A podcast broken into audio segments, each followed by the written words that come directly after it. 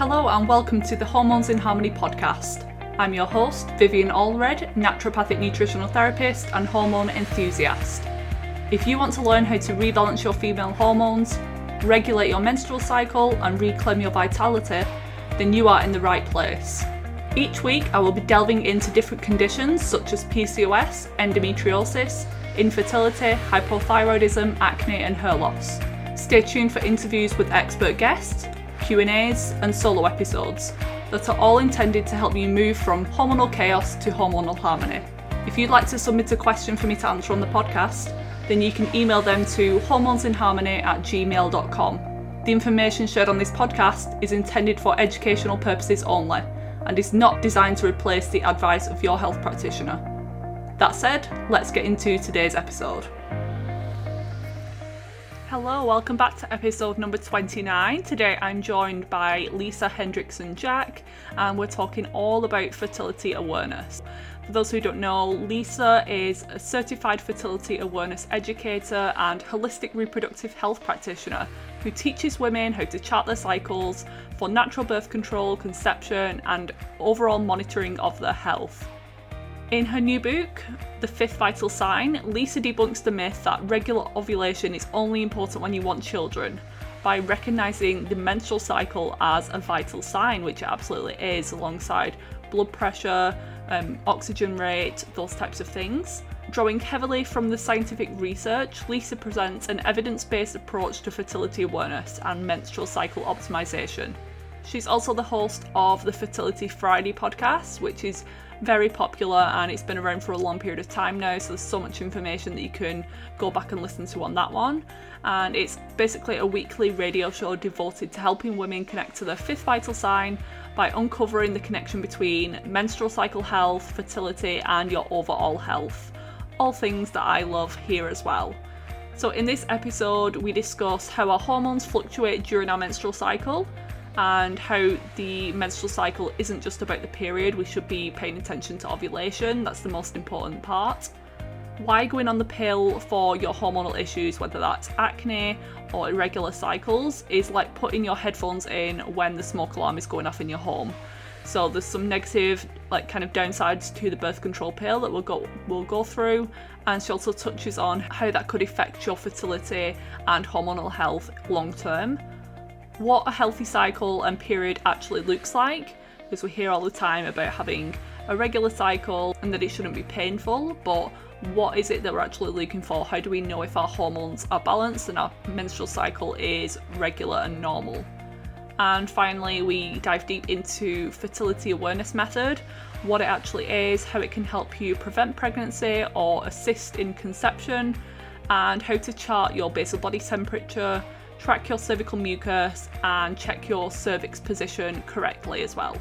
So, yeah, I'm excited to share this episode with you all. I get asked all the time about fertility awareness and menstrual cycle health. So I love having this episode now to refer everyone to when they have questions because it's such a comprehensive episode. And for more information on this subject, I highly recommend picking up a copy of Lisa's book, The Fifth Vital Sign. She was kind enough to send me a copy prior to the recording, and I absolutely loved it. It should be mandatory reading for teenagers, young women, all across the world because this information is never shared with us as women. We're taught that our periods are something to hide or to be embarrassed about, and it's the complete opposite. It's a natural part of life and it's a crucial sign. It's our fifth vital sign and our monthly report card. So, without further ado, let me introduce Lisa to the podcast. Hi, Lisa. Welcome to the podcast. Thank you for having me. You're welcome. I'm excited to dive into all things fertility awareness with you, and I thought you'd be the perfect person to have on to discuss this subject.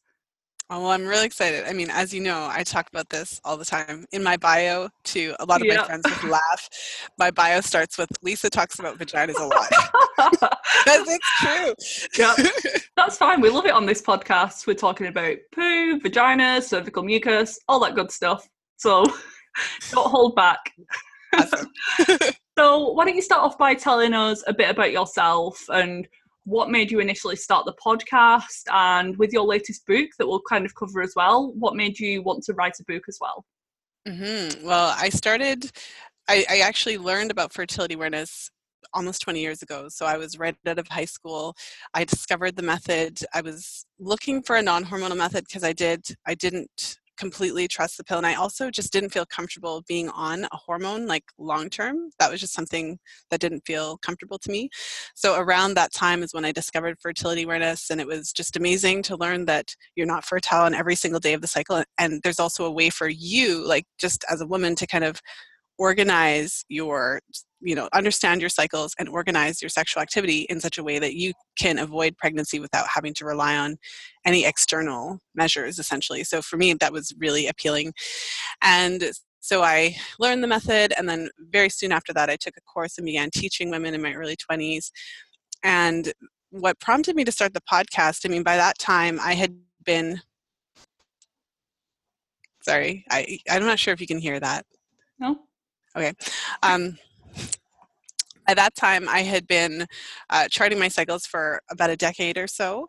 I just had my first son, so after avoiding pregnancy for I don't know exactly how many years, but almost 10 years, um, my husband and I decided to start trying. And it was right around that time that it kind of hit me that I had been able to take for granted this information about my body and my cycles for all these years.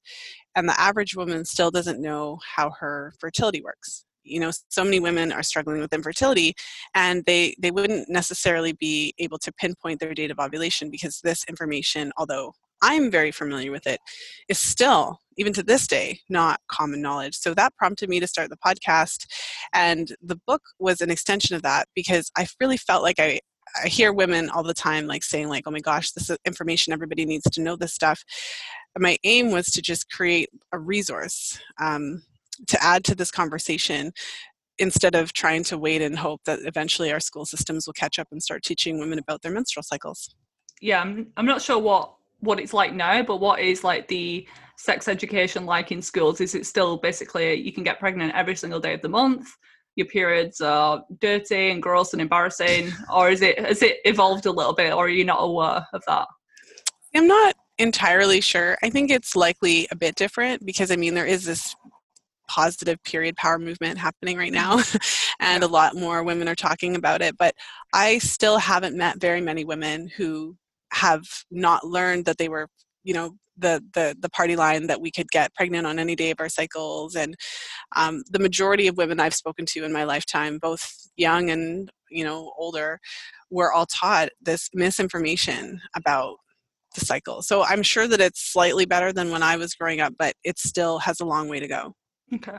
And I do want to dive deep into fertility awareness method, including all of the different factors to pay attention to. But first, I want to talk a bit about the menstrual cycle itself, because um, that obviously plays into how to do fertility awareness. You need to do certain things at certain times or avoid certain things at certain times. So, what does a healthy menstrual cycle look like? So, the people that I work with, the women, the they're struggling with painful, crampy periods, very heavy every single month, maybe erratic. They just don't know when it's going to turn up, and they're not. They don't actually think that's abnormal because it's something that they've dealt with, the parents have dealt with. It's common, but it's definitely not normal. So, what would you say is classed as a healthy cycle? Mm-hmm. Well, I think the first thing is when I talk about a healthy cycle, I want to be clear that I'm not just talking about the period, because oftentimes I'll say menstrual cycle, and basically the only thing that we consider is a period. And I mean, that is something that we is just due to the education, like kind of the limitations. Uh, so it's not just like you have your period and then like fast forward and then there's the next one. We want to talk about the whole cycle. Uh, so, day one of the cycle is the first day that you have a true flow. The first day, I often say that you have to do something about it. So, typically, um, if some women experience a couple days of spotting or something like that before their period starts, we would look at the first day of flow. And then we would consider the menstrual cycle from that day until the last day before your next period starts. Uh, so overall, a healthy cycle can range in length anywhere from about 24 to 35 days. And that's important as well. A lot of just learning about what a, a healthy menstrual cycle can look like is myth busting. And the, the myth is that all women have 28 day cycles and ovulation always happens on day 14 and so a lot of women might have a cycle that's 30 days sometimes or you know 32 or 27 and she might think that there's a problem so the length can vary, and just because your cycle isn't 28 days doesn't automatically mean that there's a problem.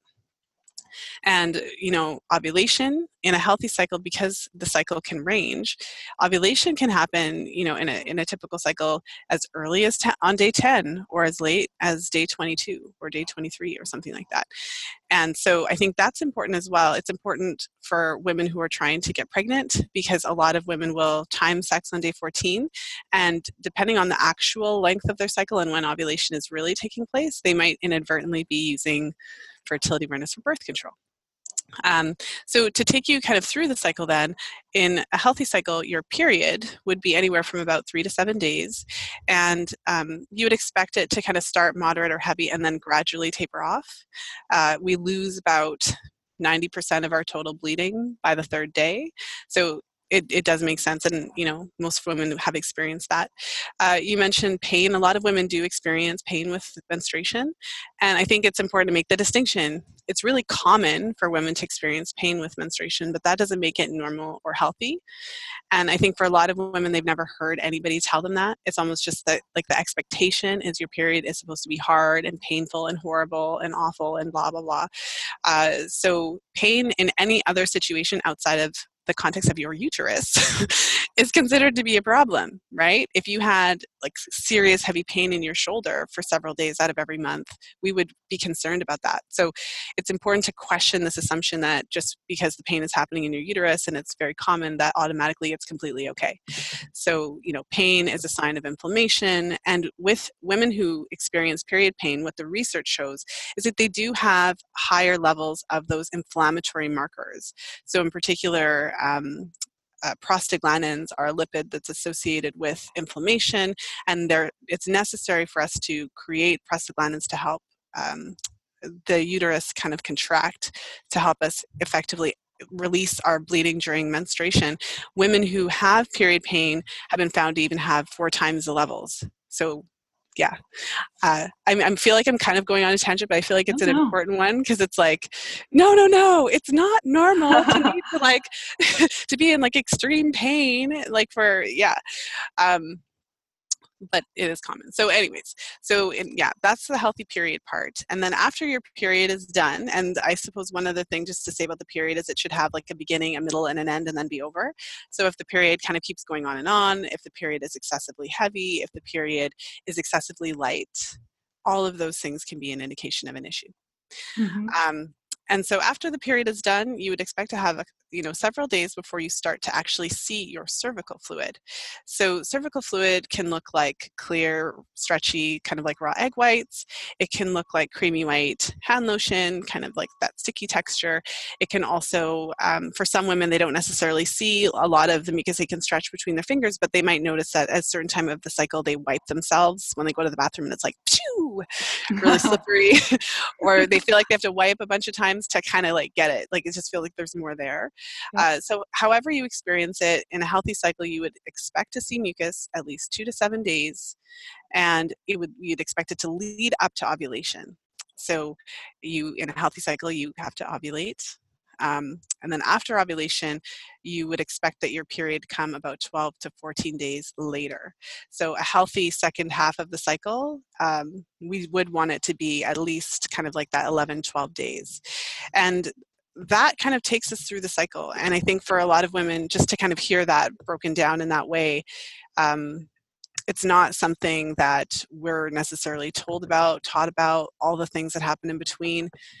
And I also think it's helpful and important because when you can understand the different parts of the cycle and what healthy looks like, then you can start to appreciate that if any one of those different aspects are off, um, if you have too much mucus, if you have no mucus, if your luteal phase, second half of your cycle, you know, post ovulation is too short, if your period is, uh, you know, all these things are going on, any one of those things can be an indication of a specific issue that you might be facing health wise when you were saying about the differences in the cycle length, so from anywhere from 24 days, I think you said, until 35 days, if someone was every month having a cycle day on 24 and then the next month 35, is that still classed as regular? Or is that irregular because it's it's within the ranges, but it's not kind of consistent every month? Hmm. Well, that's a really great question because, again, because a lot of women would think that if their cycle is once occasionally 34 days that that means it's irregular. So the definition then of a regu- an irregular cycle would be if your cycle fluctuates more than say eight days at a time from cycle to cycle. So yeah if your cycle was 24 days one cycle you know 34 days the next 46 days the next uh, or if you have fewer than you know five or six periods in an entire year then that certainly meets the definition of irregular. I think it's also important just to kind of point out that for any woman that's keeping track of her cycles over any length of time is going to notice that at some point in her life she might have a random cycle that's longer or a random cycle that's shorter. And so if you have that experience, it doesn't automatically mean that there's a problem either. What is more indicative of an actual issue would be a consistent pattern when you actually see these irregularities and they persist cycle after cycle. And you mentioned about the short luteal phase. So when you ovulate if that's lasting less than um, 10, 12 days and you're getting your period quite soon after ovulating. Why is that a problem and what could that potentially indicate? Hmm. Well, so if your luteal phase, the second half of your cycle, so it's basically the time between ovulation and your period. So for women who are listening who have charted their cycles before, if they're charting their temperature, you know, you see the temperature rise and stay high. So basically, um, that would be basically like 10 or less days of this high temperature and then your period comes. Uh, so the reason that it's a problem there's a, there's a couple of different reasons. I mean when you understand the hormonal cycle that is happening um, in the first half of your menstrual cycle as you approach ovulation your ovaries are the follicles are developing in your ovaries and those follicles are producing estrogen um, and estrogen is what triggers like the cervical mucus production, and when it reaches high enough, that's what inadvertently triggers ovulation. Progesterone, we only produce significant amounts of progesterone in the second half of the cycle. And progesterone plays a really important role to counter some of the effects of estrogen. So, estrogen is associated with cell proliferation and growth. So, estrogen grows our uterine lining. But we also know that estrogen, too much estrogen, is associated with certain cancers because it's associated with that cell proliferation. So, progesterone, on the other hand, is what helps to helps with the cell maturation. It teaches the cells um, where it, it, so estrogen is causing everything to grow and progesterone is helping the cells to mature and directs the cells what they need to do. So they play an important role uh, kind of balancing each other. And we often think that the menstrual cycle is only related to, to whether or not you want to have babies or only related to reproduction. But these hormones are you know ovarian hormones estrogen and progesterone play a crucial role in different areas of the body outside of our period in our breast development, our bone development, um, our heart development. And so when your luteal phase is too short, it's an indication that you're not producing enough progesterone. For example, if you're producing a significant amount of progesterone every day in a healthy luteal phase for 12 days, well, if we shorten that luteal phase to 10 days, you're getting two days less of this progesterone. Um, so there is, there, you know, there has been research research done in different areas, particularly with regards to bone health, where women who regularly have a short luteal phase who are then producing less progesterone are more likely uh, to experience a greater degree of bone loss. Um, so it's interesting, right? Because who would ever think that your period would be related to how your body develops bone as mm-hmm. you um, go throughout your life? Uh, but yeah, so that's an important indication. Outside of that, however, for women particularly who are trying to conceive if you if your luteal phase isn't long enough, then that can inhibit your chances of conception. So the way that conception happens, um, so you know, in your menstrual cycle, you ovulate, and when you ovulate, your um, your fallope, like your the the fimbriae, like the little, if you I'm I always use my hands. I'm trying to think of how I can describe this for the listener. So like your ovaries are kind of um, if you kind of picture the uterus, you know, like you have um, the uterus itself, and then you have the fallopian tubes, and then you have the ovaries. So you ovulate, and then the egg actually goes into the fallopian tube. And fertilization happens in the fallopian tube. So if in a cycle where conception happens, that means that the woman would have had sex prior to ovulation, and the sperm is the our cervical mucus can keep sperm alive up to five days. So you have this sperm that's actually living, it's like hanging out and surviving in your body, it's living in your cervix, and it's waiting in the fallopian tubes. Um, so when you ovulate, the sperm is already there. It's like the greeting committee or something, like at the airport. and so um, fertilization then happens in the tube and the egg starts to kind of develop and grow. And it takes about a week or so before the egg develops and grows and makes its way out of the tube. And then it takes about another week for the egg to find its way into the uterus and find a nice warm place to implant and kind of make its way into the endometrial lining and fully be covered over. So, this process of fertilization and implantation takes about two weeks. So, if you are having your period already on day nine or day eight, like after you've ovulated, or day 10, then what can happen is even if the egg was fertilized, it couldn't successfully implant. So you're literally like the egg is trying to implant while the uterine lining is being shed. Hmm. Um, so, from a very practical standpoint, that's one of the ways that charting your cycle can help you to identify issues like that. Because you can appreciate that if you weren't charting and you didn't know this, you would never know. You would just like, you know, try to get pregnant and get your period and just think, you know, but with when you kind of have this understanding of the cycle, then it's like, oh, okay, I understand how this works. Okay, my luteal phase is too short. I need to figure out how to extend it. Um, and I mean, uh, it's it's helpful to know that it is possible. There's a lot of different reasons why something like that might happen, and um, stress. That might not be anyone's favorite thing to hear, but often stress, or overexercise, or lack of sleep, or you know certain things in particular, can um, contribute to that type of thing in the post-ovulatory phase and stress isn't just like psychological stress either is it? It's not just what people think. They might think oh i don't have a stressful lifestyle. My job's not stressful. I'm fine. But it could be that they are over exercising maybe they're not eating enough.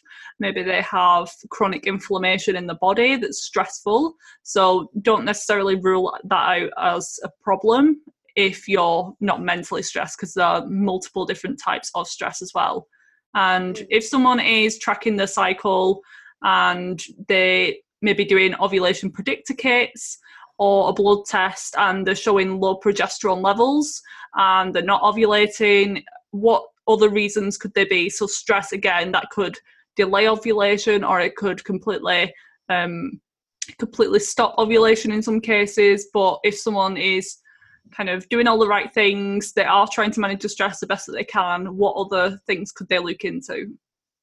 Um, so, are you asking what we could do specifically to try to improve the luteal phase length in particular? Yeah. Or um, are some of these things the same things that would prevent or stop ovulation as well? I feel like there's a lot of similar factors that could be leading to both. Um, I mean, yes and no, in the sense that, so with the luteal phase issue in particular, I think um, it can be different than it can be different than the things than the things that could stop ovulation. So maybe I'll kind of address. Yeah. But a lot of so what you mentioned is is absolutely right, and it's it's an important point to make, which is that when you think of stress, we often think of like the boss yelling at you or some specific event or situation that could be stressing us out. Uh, but if you think about what what is the main stress hormone cortisol what other situations could you know trigger the excessive production of cortisol? So in terms of addressing it i think that it's often I don't know if it's frustrating or like I think we're we're as a culture we're so used to hearing about like magical pills and supplements and so often you might expect someone like me to list a whole bunch of supplements that um, that you could take as the solution for all of this. Uh, when I'm working with a client who has a short luteal phase, I mean, the first thing we have to do is like have a conversation to try to figure out what it is that could be at play. For some women, it can be something like an endocrine issue. If they have a thyroid issue, that is um, basically causing them to experience uh, what I call uh, like a low hormone kind of cycle, where you can kind of see these signs of low mucus production, short luteal phase, and it's kind of all kind of happening together. Um, it can be something like an underlying infection, a gut problem. If you have um, like some somewhere on the IBS spectrum or some other type of gut issue, well, that's associated with chronic inflammation in the body, which is going to uh, raise the cortisol levels, which is going to have a an effect on the progesterone. We make we make cortisol from progesterone. Mm. So if you're like super stressed out, you're lit like it's literally like your stress is literally made from your progesterone. just yeah. FYI. Um, so those types of things can affect it and i think one of the things um, as women we hear about stress a lot and with charting it's one of the times where you can see a physical representation of how stress is impacting you and all stress isn't acute so we have the situational stress of like something happened to me today but then we have the chronic stress of like I always I'm working 70 hours a week and I've been working 70 hours a week for six years. So um, I think that depending on what's happening in your life, for some women it's like a wake up call of like, okay, I really have to address these issues. You mentioned the over exercise and the under eating. Um, one of the things that I've had a number of conversations with clients because exercise is the thing they're doing to manage the stress. mm, true. um, but then depending on like depending on the level of exercise that you're doing, if you're exercising six days a week, twice a day, like that is no longer like it might feel like you're reducing stress, but on a hormonal level, you're increasing the stress hormone, right? Mm-hmm. Um, so there's a lot of different pieces to this and i would say that if you the first step would be to look at the lifestyle factors like literally like what time are you going to bed you know are you sleeping in the dark so you can't produce uh, optimal hormone levels when you're not sleeping. And when you're not sleeping in the dark, you're not going to produce the maximum amount of melatonin that you can, and that's going to impact your progesterone production. So I think for a lot of women, they're just shocked that like going to bed on time and sleeping in the dark can literally lengthen the luteal phase sometimes a day or two just by doing that. Mm-hmm. I can't. I'm not promising it for everybody because like I listed all these different reasons that could be contributing but this is kind of the mindset shift um, and then i mean if if you if none of those things work or you know there are obviously different supplements you can take to try to improve your progesterone production um, so for instance like magnesium is well studied in the um, post-ovulatory phase because uh, it has this calming effect on your body. You know a lot of women will find that they sleep better and it does help to you know pr- promote progesterone production but again a magical supplement isn't going to like fix everything if you're not looking at the lifestyle factors. Um, so that's like the, the post-ovulatory phase part of it but then like in terms of the things that could disrupt ovulation the things that could delay ovulation again that's its own kind of kettle of fish. So obviously stress acute stress so a situational event or something like that like you're and it doesn't have to be bad you can be getting married or going on a vacation or something like that and if that occurs before you've ovulated that can actually delay ovulation by several days but it can also be related to again conditions. Thyroid conditions can disrupt the menstrual cycle can disrupt menstruation can change menstruation make the periods heavier or lighter um, chemical exposure, you know, xenoestrogen, all of the different chemicals and all of the products that are specifically directed to women can have an impact on the menstrual cycle. So just to kind of put that out there. Um, in the case of polycystic ovary syndrome, um, uh, an, an, issue that is characterized by a high level of inflammation, glucose intolerance, meaning that your body doesn't um, really process sugar well, um, that can have a significant impact on ovulation. And so, a classic PCOS chart in a woman with who's struggling with that issue um, that's more of the situation where you're having fewer than like eight or nine cycles a year when you're regularly swinging you know your cycle length eight days or more, you're going like 36 days, 42 days, kind of that kind of stuff. Um, it's quite common to see that. Um, kind of present that way. And then if a woman is losing her period entirely, like six months or a year at a time, that's often a different thing. So it's kind of the difference between over exercising and having it shorten your luteal phase by a couple days to over exercising and under eating to the point that your period stops altogether, or if you're under excessive stress. So obviously there are a lot of different factors that can be at play here but i think the overall point um, that it comes down to is that your menstrual cycle is a vital sign. And like step one is to kind of understand and appreciate that your cycles are connected to your overall health. And when you're seeing some sort of issue that falls outside of the normal range and you're seeing that persist then we need to look deeper because there's some actual reason for that. It's not just happening in isolation or in a vacuum yeah, and that's the title of your book, The Fifth Vital Sign. Do you want to just go over what you actually mean by that? Why is the why is your menstrual cycle classed as a fifth vital sign? Well, yeah, I mean, the most common vital signs that we're familiar with are, say, our heart rate, our body temperature, respiratory rate, blood pressure. And when you think of any of those signs, so take blood pressure, we have a very clear understanding that your doctor is going to have a range of what's normal. So if your blood pressure is too high or too low, it's going to tell your doctor that there's an issue. But beyond like the general sense of like, okay, this could be a problem, um, if your blood pressure is too high, it's also going to tell your doctor where to look. Like there could be very specific reasons why the blood pressure would be high. And so when you think of the menstrual cycle kind of in its entirety, any of those pieces of the menstrual cycle, not uh, kind of going haywire or going outside of the normal range, not only does it tell us that there's something going on but it would also to someone who's trained and who knows the connection between the cycle and the overall health uh, they would be able to say not only like okay there's something wrong but like oh in this case this could be an indication of this or that. So that's why we can look at the menstrual cycle as a vital sign um, even how uh, i mentioned that because your question about you know why is it a problem if your luteal phase is too short and i mentioned that there's a connection between um, your menstrual cycle and bone loss. So, if a woman loses her period entirely, as is the case often in hypothalamic amenorrhea, so HA, when she stops ovulating due to the combination of, you know, overexercise, undereating, or stress, um, what happens is when you look at the data, women who lose their period for an extended period of time, they do uh, lose bone mass at a greater rate. And it puts these women at a lifetime uh, greater risk of developing osteoporosis. So that would indicate that we should be paying attention to our periods because it is giving us this feedback continually about the status of our overall health.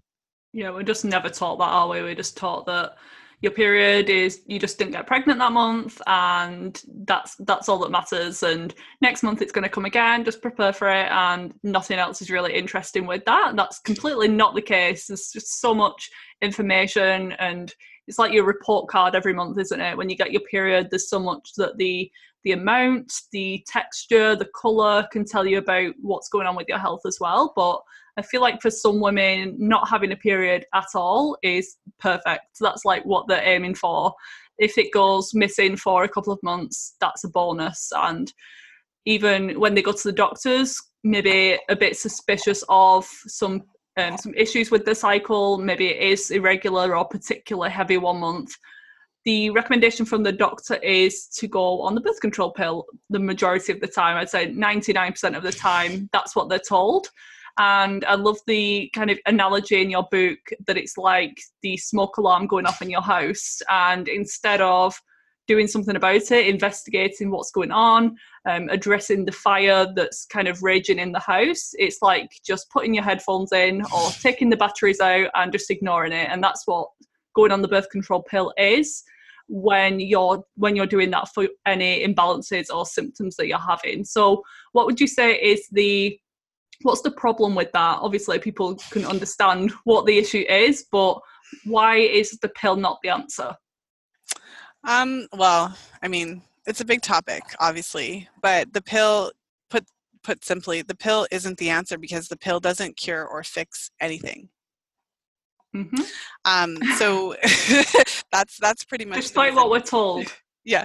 Uh, so I mean, first of all, the pill doesn't regulate the menstrual cycle uh, I think it's really important to question language and to, to kind of pay attention to how we talk about things. And the, the little white lies about the pill that we're told are, you know, the pill, um, it regulates the cycle and then also that it tricks our body into thinking we're pregnant. Mm. So let's talk about what the pill really does. Yeah. Uh, so, um, the majority of hormonal birth control methods contain like a, a, combination of synthetic estrogens and progestins. So I think first and foremost, we're often told like oh it's just estrogen and progesterone. Like it's not.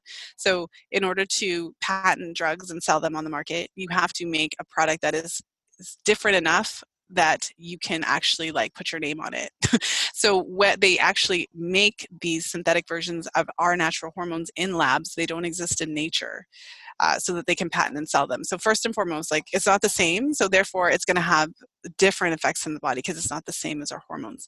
And so when you're taking any of the combined methods, which include the pill, the, you know, the patch, the ring, all of the different applications of it, um, and all hormonal contraceptive um, methods they operate in what like in a combination of three main ways so you know the first thing that most of the contraceptives do is suppress ovulation.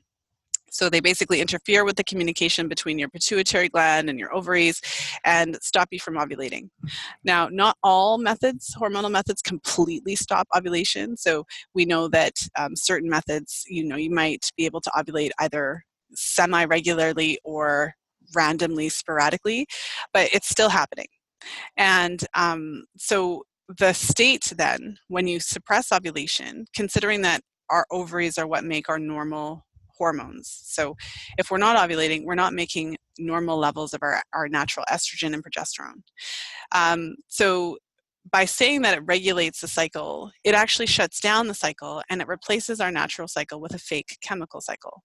So when you're on, you know, the pill or other type of um, hormonal birth control that you take for a while and then you have like a couple days off, then the bleeding that you experience is not a true menstrual bleed. It's actually a withdrawal bleed. It's a bleed that happens when you take away the artificial hormones. In order to have a true menstrual bleed, you actually would have to ovulate. um, and then the, the, the effect of the estrogen on the endometrial lining in the first half of your cycle and progesterone in the second half, that's what's going to cause you to have a true period. So yeah, step one, it doesn't regulate your cycle. It replace it gets rid of the cycle and replaces it with a fake one. Um, the the myth about it being like um, like you're pregnant. Well, when you're pregnant, it's a natural state where you're producing significantly more estrogen and progesterone than you ever would in a natural cycle. And by the time you hit 40 weeks pregnant, your progesterone levels are more than 10 times what you would ever experience in a cycle. So it's completely different situation altogether. Um, so if you were to look at the natural hormone production of a woman on birth control compared to a woman, say in menopause, that would look more similar. Because in menopause, your ovaries are inactive and you're not producing significant amounts of estrogen and progesterone. so really, you it wouldn't sound good on the marketing, but you could also say that the pill, you know, puts women into an early chemical menopause, and that's mm. why we're not able to conceive. Yeah, lose lose some sales with that with that claim. yeah. yeah. Um, well, and the thing about it though is you can't really badmouth it for that because that's why it works. Mm-hmm. So, you know, step one, shutting down ovulation. Well, that if you don't ovulate, you can't get pregnant. So that it, it needs to do that in order for it to have the efficacy that it does. So like the other two ways that it works, it reduces, it prevents the endometrial lining from ever fully developing. So the endometrial lining when you're on hormonal birth control is quite thin too thin in most cases to support a pregnancy. So even if an egg did somehow pop through, um, the endometrial lining itself isn't fully developed. And then it also prevents your cervix from making any of that cool cervical fluid that we were talking about. So the sperm can't even gain access to your uterus. So um, there are, so for instance, like the uh, hormonal IUD, a lot of women gravitate to that because in some cases, some women do continue to ovulate. I think it's important to point out that not all women continue to ovulate, but some do. And so for a lot of women, that's appealing because it's not completely shutting down ovarian function. But these other uh, these other factors are present. So it is interfering with implantation and it is disrupting your normal ovulatory function, but perhaps not to the same degree as some of the pills that fully just shut it down. Yeah. And what about long term? Is there any evidence or maybe anecdotal evidence that the pill impacts your fertility and your hormones long term. So when someone comes off, I know that some people struggle with regaining their cycles and maybe some like post birth control syndrome type symptoms. But long term, does it have any impact on your hormone, your ovulation, anything like that? Um, well, I mean, I would love to be able to sit here and say that we have evidence that the pill has, you know, long-term effects on fertility, but the evidence doesn't support that. Um, what the evidence shows is that there is a temporary delay in the return of your normal fertility when you come off the pill or other hormonal birth control.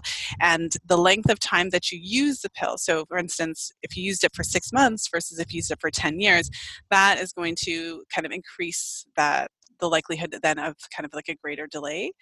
Um, but so um, there's a couple different ways that this is studied. So one of the ways it's studied is in these time to pregnancy studies where they actually have women who weren't on hormonal types of contraception and then women who were on hormonal birth control and they just you know study them to see how long it takes them to get pregnant post pill. And so for the you know the regular combined contraceptive methods on average it takes about twice as long so the woman who isn't on the hormones, on average, it would take about four months to get pregnant. But the woman who comes off of the pill, on average, it takes about eight months to get pregnant. um, which obviously means some women get, get pregnant earlier and some women get pregnant later. And it's important to note that these studies don't necessarily confirm a live birth at the end. Not all pregnancies result in um, not all pregnancies go to term. I think it's important to say mm. that as well. And you're at an increased risk of miscarriage immediately if you get pregnant immediately post pill. Um, other types of contraceptive, like the shot, has the, the, the, longest delay. So women coming off the shot on average takes 18 months. Um, to conceive. So I think uh, that is important. I think uh, just just to think about the mindset that a lot of women are in, especially if you've been very um, diligent and responsible, preventing pregnancy all these years. Everything finally comes into line. You're finally with your person, and you are ready to start a family. Um, eight months, and the way the research reads, it often kind of downplays that because it is reversible. So it is like, what's the big deal, right? It's just eight months on average. But then you take an actual woman. Well, after a lifetime of being taught that we could get pregnant every single day of our cycle, um, you know, the first couple months you might be okay, but by the third and the fourth month that you are having sex and not getting pregnant, we're already freaking out. So by the time you get to the eight month, ninth month, a year mark, we're already in the fertility clinic. So that's important to know that there is this temporary delay so that we can start to get into the mindset of like, just like we prepare for all these other things that happen in our life, we prepare for our careers, we prepare for marriage and all that kind of stuff. We should be preparing for pregnancy. And my recommendation is if you're on a hormonal method, to consider coming off of it 18 months to two years before you're ready to start trying. Not because it's impossible to get pregnant right off the pill, but you don't know what's going to happen. You know, um, we know that there's this temporary delay, and so if you get off the pill before you are like, so I'm I'm suggesting come off the pill like when you're still actively avoiding pregnancy. Um, and my suggestion for that is because then you give your body the time to rebound and to to to recover and to just reestablish itself before you have any pressure of trying to get pregnant. And if you're charting your cycles, you can also watch your cycles and see if they're falling into line or if you do have any problems. One thing I will mention that's really important is that when you look at the research on the pill and how it impacts fertility, they will specifically exclude participants who had issues with their menstrual cycle prior to using the pill. So if there was a woman who never knew when she was having her period, like hadn't had her period for six months and then was put on the pill, they are not allowed to be part of these studies because the researchers know that the pill doesn't fix or cure anything the pill masks the problem. So if you had an issue with your periods and you know you had six periods a year or less and you didn't know when your periods were coming and you went on the pill it gives you a fake withdrawal bleed every 28 days so everyone can feel better. It's like a pat on the head like it's okay. But there was an issue that was causing that and that issue is still there if it, if it hasn't been addressed you know? So in the analogy that you that i brought up that you shared um, from the book the the fire anal- alarm analogy like when you take the pill in a situation like that, you're putting the tape over the alarm. Um, like the fire's still burning, but you're just masking the symptoms. So your body's one way of trying to communicate to you is now shut, like you just shut it up. So what happens then is that women who had issues with their cycle prior to being on the pill are then at a greater risk of having a, a delay in however long it takes for their periods to come back it's not so common, but there are obviously women who come off the pill and their periods don't come back for like six months, 12 months, five years. The pill doesn't cause that. The pill doesn't cause a woman to lose her period. But what we have there is a situation where there's an actual underlying factor that is preventing her from menstruating and the pill was masking it so when she t- came off the pill now you can actually see that there's a problem yeah and the pill like you said is is so effective uh, because it shuts down your hormonal communication. Your ovaries aren't working like they usually do. Um, it also depletes nutrients. It can affect your gut health, your microbiome, creates inflammation. All of these things can, if you're already eating a poor diet, those types of things, then you could be in a worse situation coming off the pill as well. Um, we've mentioned the fertility awareness a few times now, so I want to go into that in a bit more detail. How effective is the fertility awareness method is it as effective or is it something that you need to be really careful with? Mm-hmm. um, no that's a great question. I do want to just say before we move on about the pill because i definitely come across as anti-pill sometimes because i'm talking about all the research and i'm talking about the effects and we didn't even get into like the long list of the side effects which is extensive and a little bit you know disturbing and disruptive. Yeah. I think it's just important I, I like to clarify you know i I, I don't i think that women uh, we need to have access to all the different options available. My main issue is that we're not t- told. So for me it's not that women shouldn't you know ever use the pill because we all have to make these choices for ourselves. But what i think is we need to be aware and informed about how it can affect us uh, because my heart just breaks for women who don't know that there's this temporary delay it's a, such an easy thing. You could just tell us and then we mm. would know right? Yep. and then we could just like organize it so that we come off of it you know even six to 12 months beforehand you know it, it, so so yeah i just want to clarify. It's not that i'm saying like never use the pill. I mean i would like to but I, that's just not um, it's not up to every woman has to make her own choice about what she's going to use. Um, and so for the I think that yeah, we just all need to have that information available to us so that we can make informed choices. So that's it.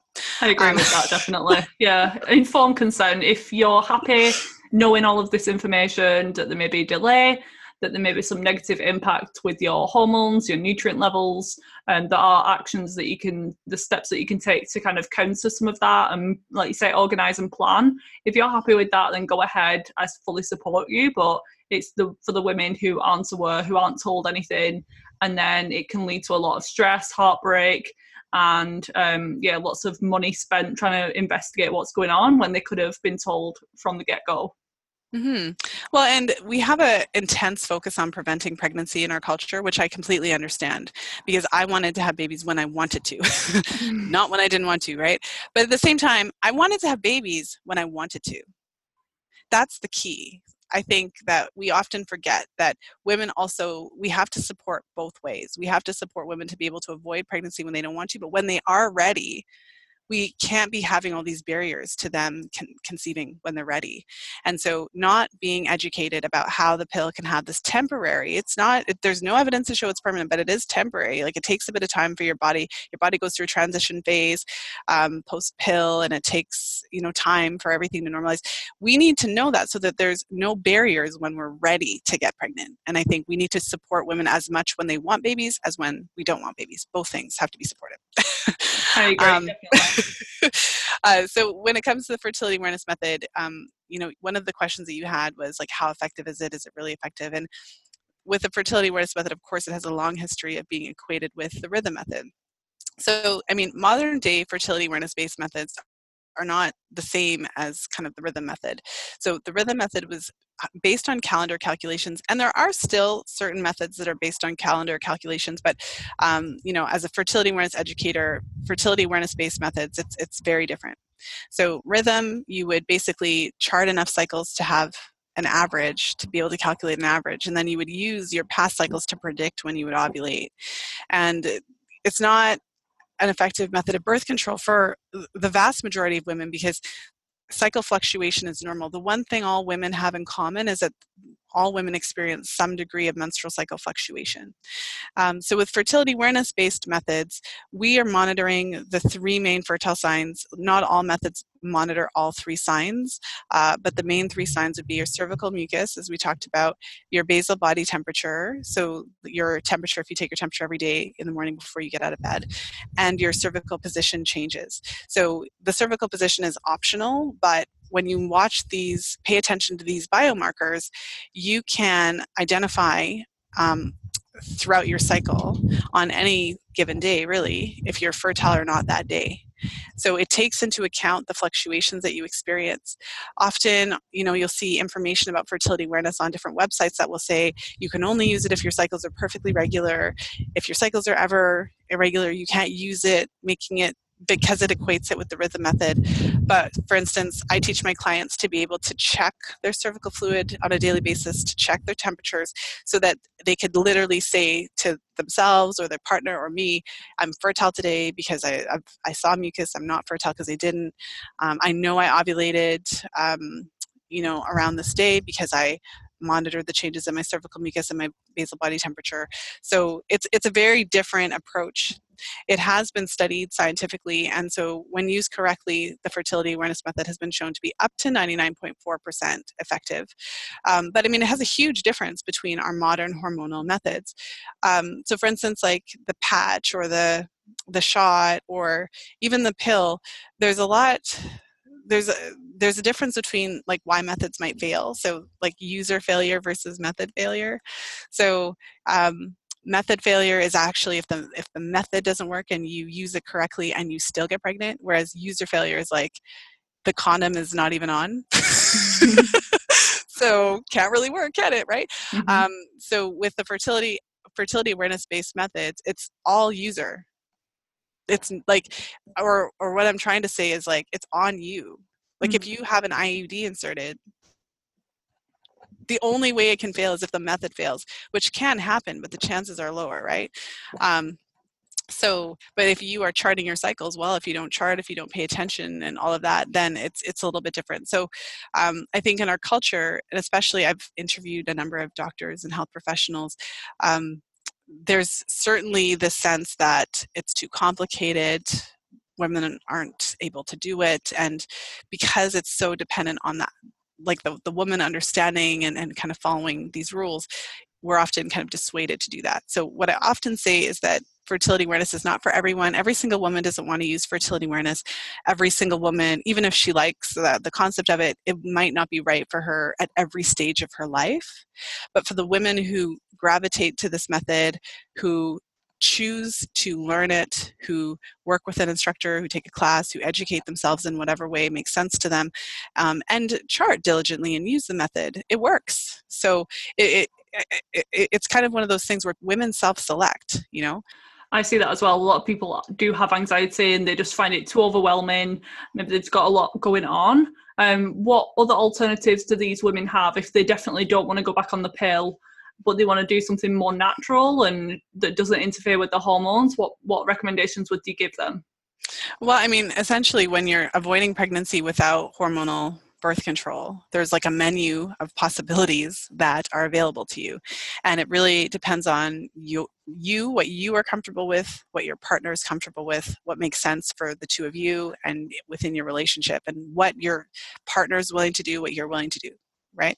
Mm-hmm. Um, so essentially, I mean, you have a variety of options. For some women, they'll combine fertility awareness like so having that general understanding of their, their cycle with other methods. So for instance on the menu includes condoms. Um, some couples are completely fine with condoms other couples don't find condoms to be acceptable. Some couples use withdrawal. I always talk about withdrawal because it's one of the methods that is considered a non-method and i've had many conversations with clients that kind of look to the floor like who use withdrawal? Like and kind of like shameful kind of thing but um, I talk about withdrawal because simply a lot of people actually use it. And so it's kind of one of those things where if you're going to use it, uh, you need to know how to use it correctly. The research would indicate it's up to 96% effective when used perfectly. And the big point of contention is is there sperm in a man's pre-ejaculatory fluid or not? The research is not conclusive. So some research studies show that there is none in the participants that they studied. Other research studies show that some men have it and some men don't.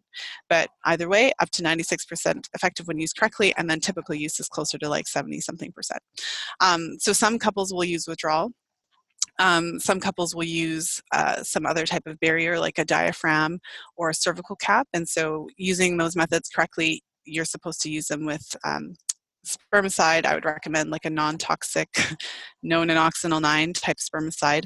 Um, and then, you know, some couples will combine the two. So they might use diaphragm with condoms or they might you know use condoms with or use uh, with withdrawal or like some sort of combination. Um, for for women and couples who are practicing the fertility awareness method uh, really it comes down to how to manage the fertile window. So the fertile window when you're using a specific method uh, from a scientific perspective you're fertile uh, up to five days before ovulation plus ovulation day, six days. But when you're using a method, you have to add in the buffer period and all that. So typically, there's at least a nine to 10 day window in the cycle that is kind of what are you going to do? And so again, some couples will use those different examples that I shared, and some couples will um, kind of avoid penetrative sex during that time. So they might in, enjoy other types of sexual activity that doesn't involve penis and vagina. Um, some couples will abstain for that period of time. Uh, so it really depends. And the challenge is that it requires the cooperation of your partner. Uh, I personally think it's time that we can have that conversation. I think that the reign of men being able to do whatever they want um, and us having to modify our actual physical bodies with hormones in order to allow him to continue to be able to ejaculate inside of my body. Whenever like i feel like we've made all the concession to, to this point so i feel like we've reached a time where we can have these conversations and um, women can have more agency in not being on hormonal birth control but still having their partner's cooperation to find ways to avoid pregnancy. Um, but again it's not the same in every woman's relationship uh, so yeah everyone's different and yeah there's plenty of options there for people to research into and see what works for them. And yeah like you say it can change over the years. If fertility awareness works fine for you now then great. And then you can maybe switch switch it up in a couple of years when it's just too much and you're not going to be doing it as accurately and consistently. Um, I've just got a few questions on each of the, the tracking signs. Um, the first one with cervical mucus. What about if someone doesn't see any? So if they're not producing cervical mucus at all, what would you say to that? Um, well, the first thing, of course, as an educator, I would want to know how they're checking for their mucus. So there's different ways to check. Some women check internally, some women use toilet paper. But the first thing I would establish is the like, are you checking? Are you checking enough? Is there actually mucus there? Is there not? You know, what are you actually seeing, etc. So if we've done all of that and established that she's not producing any, there are reasons for that. So uh, typically what i've seen is if a woman has like nothing i have seen dry cycles. Uh, i've seen it a number of times in women immediately off the birth control pill. So i've had and it doesn't happen to every woman. So just to put it out there i've seen women immediately off the birth control pill who do have mucus um, albeit the patterns typically take a few cycles to normalize. But i have seen it a couple of times where a woman will come off the pill and the first two cycles three cycles nothing. Dry no mucus. And then as their cervix begins to you know get back to normal their hormones begin to normalize then they begin to see their uh, mucus patterns. Um, limited mucus production can be related to a number of different things. It can be related to hormonal production because your mucus is produced directly in response to your estrogen levels. And it can also be related to the actual physical health of your cervix. So, women who have had a history of, you know, um, HPV, like uh, an HPV infection that was consistent, that didn't go away, that lasted for a long time, um, cervical dysplasia at various levels, women who have experienced those issues and then had to have some sort of surgical procedure, uh, laser procedure, etc., to to remove abnormal cells from their cervix. Uh, any procedure that you have to the cervix has the potential to damage the cervical crypts where the mucus is produced. So I've also seen women that have had those types of histories with their cervix and abnormal cells and surgeries and things like that, that there's a physical reason why they're not producing mucus. Um, stress and other endocrine issues can cause that. If a woman is not, like if a woman has hypothalamic amenorrhea and she's like not even ovulating well, she's not going to see any mucus. Um, and uh, i'm trying to think of those are the the immediate issues that come to mind. Um, and also if a woman actively does have abnormal cells or cervical dysplasia then in many cases she might actually show less mucus than is normal. Uh, so yeah those would be some of the reasons why a woman doesn't see it. And so in any of those cases like if it was immediately post pill well we need to support your body. We need to support you know re- replenish some of those nutrients. Make sure that you're eating a diet that supports hormone production. So we produce our steroid hormones estrogen progesterone testosterone cortisol um, even vitamin d. It's directly synthesized from cholesterol. So if your diet doesn't contain any animal fats um, mm-hmm. and you have an issue with hormone production and you are noticing all of these concerns, then you may have to consider that because literally the hormones are produced from the cholesterol. So if yeah, so that's a consideration, like the dietary aspect of it. Um, the consideration of just allowing time for your body to normalize post pill, addressing nutrient deficiencies, um, the cervix requires folate, vitamin A, B vitamins uh, in order to produce healthy mucus. So just kind of making sure you're covering your bases. Um, so yeah, I mean, I could go on for days because this is what I do, but I think I'll stop there.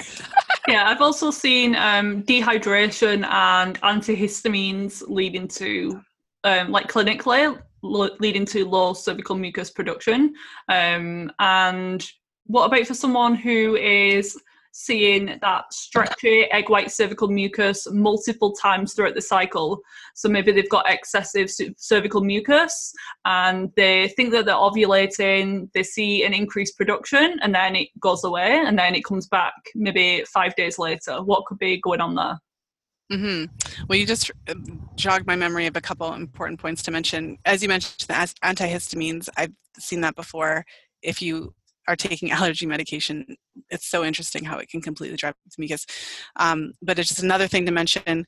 Women who've gone through certain types of fertility treatments who um, so for instance like clomid there's a lot of research on how clomid can negatively impact mucus production because it changes the way that your cells respond to estrogen so it makes your cells resistant to estrogen so then you're making all this estrogen and your cells are resistant to it so that would mean that you wouldn't produce mucus right um, so yeah so just kind of medications and things that's a good point so thank you uh, in terms of the the opposite like producing a lot off I, I mentioned kind of polycystic ovary syndrome and how the classic chart typically involves like longer cycles or um, more irregular cycle presentation. So it's not uncommon for a woman then that has a longer cycle. And what a long cycle means is her ovulation is delayed.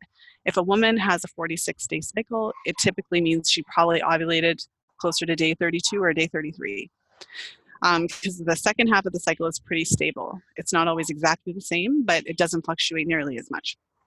So um, in a situation like that, if you see like several days of mucus that's clear and stretchy, and then you know it goes away for a bit and then it comes back, that just typically means that your body is gearing towards ovulation. The follicles are maturing and producing estrogen, but something is happening that is causing that to kind of back off for a while.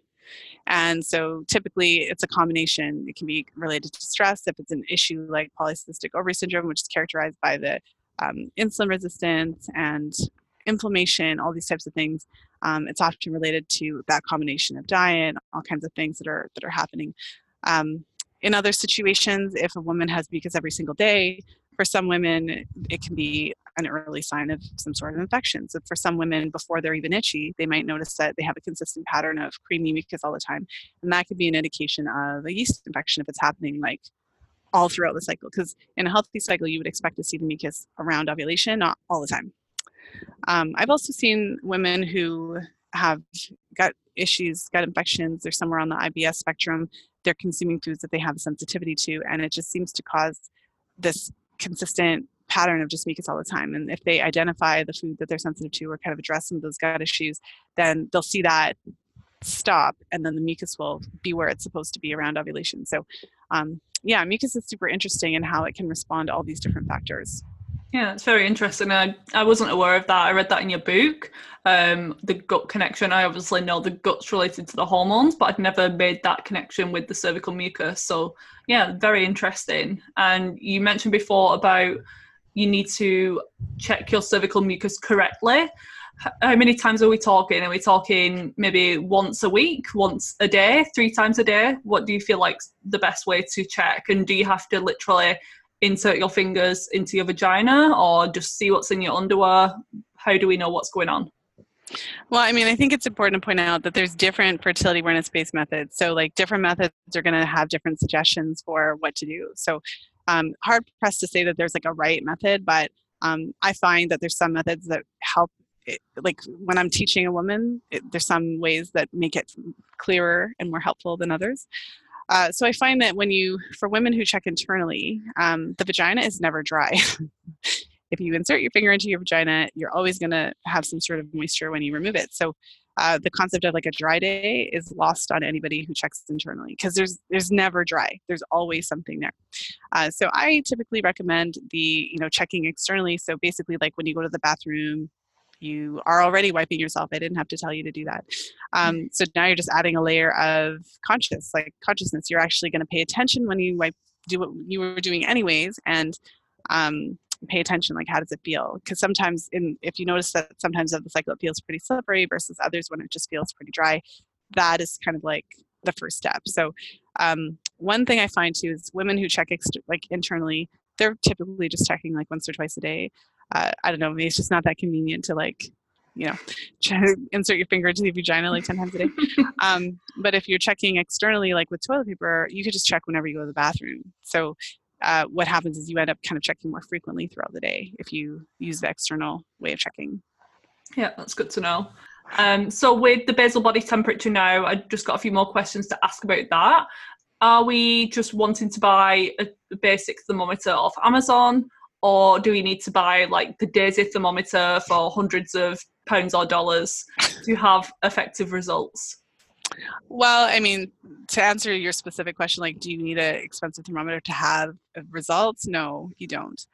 You can be just as successful using fertility awareness with like $20 thermometer off of Amazon. Uh, it's a personal choice. I'm not going to tell anybody what kind of thermometer to buy. For some women, paying all that money for the Daysy or the Lady Comp or I don't, you know, all of the fancy $400, whatever. Um, but paying all that money for something um, can often signal to their partners that like, oh, this is serious. And it can often have that sense of like, okay, this, I'm, I'm investing in this. This is important to me.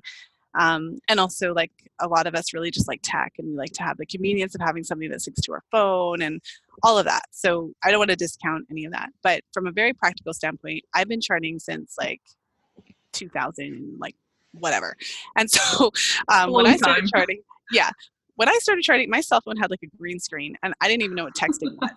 so I was able to do what I needed to do with like an Excel spreadsheet, some pencils, a, a ruler, and like a $10 thermometer from the store. So um, the most basic thing that you want to look for is uh, these days it's really easy to find a thermometer that measures to two decimal points. So you know, go with that.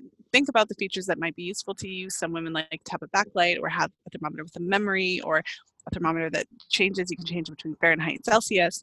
Uh, but yeah, and then it, and the thing too is that like if you're waiting until you like you're saving up for some fancy thermometer, like just no, just like buy a cheap thermometer and just like get started because the fancy thermometers will always be there so you can just start now and just do it basic and then if you decide you want to like change later on you can those options are always there.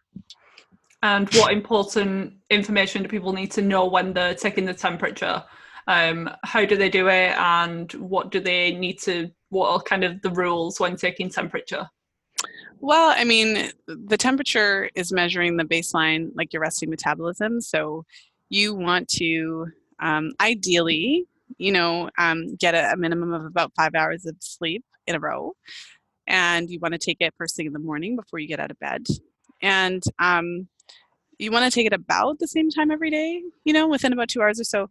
If you Google it and look online, you'll see a lot of people say it has to be like at the same time and you got to be all like specific about it, but I've been doing this for a long time. And ultimately, I feel like what makes the biggest difference is not to be perfect all the time, but to start to become aware of the different factors that can affect your temperature. Know that every woman isn't the same. So for some women, they have a drink of wine and the temperature is like to the top of the chart, whereas other women, it doesn't really make a difference. So part of it is to be aware that yeah temperature is responsive to a bunch of different factors it can be responsive to um, you know, seasonal allergies, anything that triggers your immune system. It can be responsive to, to travel, to illness, to all kinds of different things. So, um, taking your temperature, being consistent with it, making good notes. If you usually wake up at a certain time and you wake up earlier or later, just making notes of that, and then that'll help you interpret your your charts later on.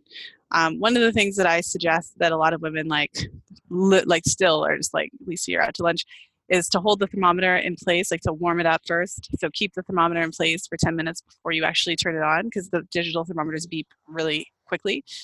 You can do your own experiment, but what I found is that if you let the thermometer warm up before you take the temperature, then it does give a your whole chart is more stable because do it for yourself. If you don't believe me, that's totally cool. Take the thermometer and then like put it in right away and let it beep and then do it again and then do it again and then do it again and do that for a couple minutes and you'll see what I mean because you'll get a different temperature. Um, so so yeah, so I think that's more important than being perfect. I again, I feel I always feel a little sad when a woman tells me like I got up at five on a Saturday to take my temperature. I'm like, it's really not that deep. Just like take your temperature whenever you get up and then make a note that you got up a couple hours later. Like that to me, sleep is more important, ladies. I agree. I'm with you on that one. And lastly, I just want to ask a bit more about the um, cervix position. So, could you just kind of describe what the cervix is? What are people looking for, and how how does that change when we're fertile? Well, the cervix is the, the lower portion of your uterus. It's the part that dilates when you have babies. And um, it changes in position and texture throughout the menstrual cycle, which is really neat. Um, that, I think that was one of the first things that I discovered when I was kind of on my path to discover fertility awareness because there was a speaker that was like, "Oh, the cervix changes," and I was like, "What do you mean?" Because that's so cool. Um, so, so yeah, so around the fertile window, the cervix typically goes to a higher position in the uterus. It's softer. Um, you find and check your cervix by inserting your finger into your vagina. Typically, the middle finger is typically the longest finger. Um, and so at certain times of the cycle, the cervix will be lower. So you'll touch it, like your finger won't be necessarily in that far before you can touch it. And other times it'll be higher. So you have to actually like re- reach in there and, and try to find it. Some women will even say that at certain times of their cycle they can't even feel it, depending on where there's, you know, the position of their uterus. Uh, so basically, around ovulation, the cervix typically is higher, um, softer, and you may feel a bit of a dimple, like an opening um, not like an opening like you can stick your whole finger through, but just like a little bit of a, a different feeling. And then out, outside of the fertile window, it's typically in a lower position, firmer. Um, and really my the only suggestion i can really give or the best suggestion i can really give is again it's an optional sign some women never check their cervix and they use fertility awareness and they're fine um, but for the women who want an additional sign especially if we talked about some of the reasons women might not be seeing mucus so i i like having the, the position, cervical position available as an optional sign for women who, um, for whatever reason, are not able to rely on the mucus for a while, or if they've got wonky temps, they, they're sick for a while. It's just nice to have an additional data point when you're doing this method. So, um, for those women, in order to really get your head around your cervix, my suggestion is to check it every day for one full cycle. And even if it feels annoying and you're not sure what you're feeling, just keep going, check it every day for one full cycle, and then you'll have a better sense of how it changes around ovulation. Hmm. Good advice. Yeah, that's interesting. So, would you say that to do fertility awareness method um, accurately, you'd combine the temperatures with the cervical mucus? Is that enough? And then you've got the cervix position as an add on kind of helper? Um, well, I mean, again, there are methods of fertility awareness charting that are mucus only. All right, okay. No temps. Right. There are methods of fertility awareness charting that are temp only. Hmm. No mucus. Yeah. Um, I mean, in those cases, it's like the whole pre-ovulatory phase is off limits, and you're waiting to confirm ovulation, okay. but still. Hmm. Um, and then there's no cervical position only, so it's not the cervical position is a like a a, a supportive to the other two. Um, if someone really wants, so there's a difference between having a general awareness of your menstrual cycle and actually using a specific method of fertility awareness to avoid pregnancy. Um, just like there's, sorry, I feel like I'm to sneeze. Hold on. Bless you. I'll edit that out. Don't worry.